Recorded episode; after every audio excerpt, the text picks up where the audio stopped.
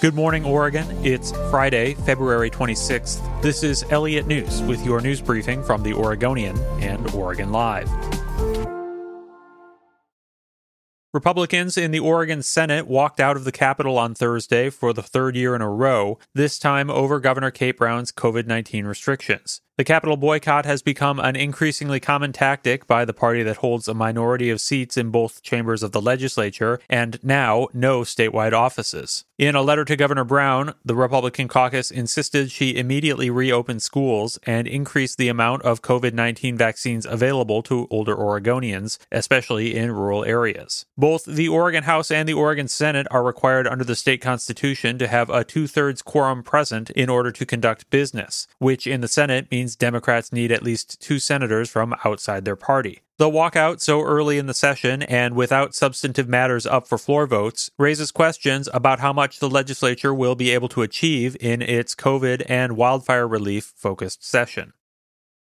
Seniors hoping to book COVID 19 vaccine appointments at the Portland area's two mass vaccination clinics once again ran into major roadblocks on Thursday, three days after the appointment scheduling website for the clinics failed them for the first time. The problems appeared even worse Thursday, with the Oregon Health Authority's website apparently crashing altogether for some users. Seniors trying to schedule at the Oregon Convention Center Thursday morning said the scheduling page was slow to load or failed to load altogether. Sometimes they encountered a message urging them to please try again later. Some reported a box popping up that wouldn't let them proceed without entering an eight digit code that they hadn't been sent. The clinic operators said they were making fixes after poor website performance on Monday, the last time new vaccination appointments were available. On Thursday, they seemed more resigned, saying this would likely be the norm until more vaccine doses become available. As of Thursday, the state has administered 881,000 first and second doses of the vaccine.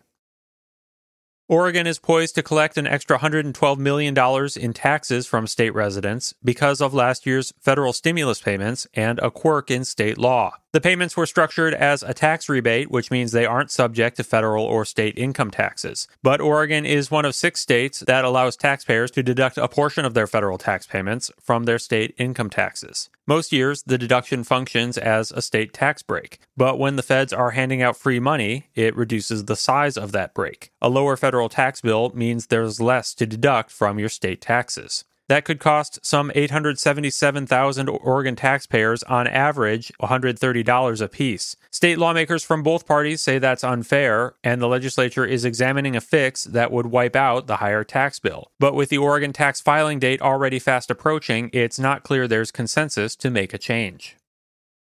Target will open a new store in Portland's Hollywood neighborhood next month. The Minneapolis based big box retail giant is taking over a 42,000 square foot space formerly occupied by Orchard Supply Hardware. Prior to being renovated for use as a retail store, the building operated for more than 50 years as a bowling alley, first Timber Lanes and later Hollywood Bowl. It will be Target's sixth store in Portland and its second in a former bowling alley. Its Southeast Powell Boulevard store opened in 2018 in the former AMF Pro 300 lanes.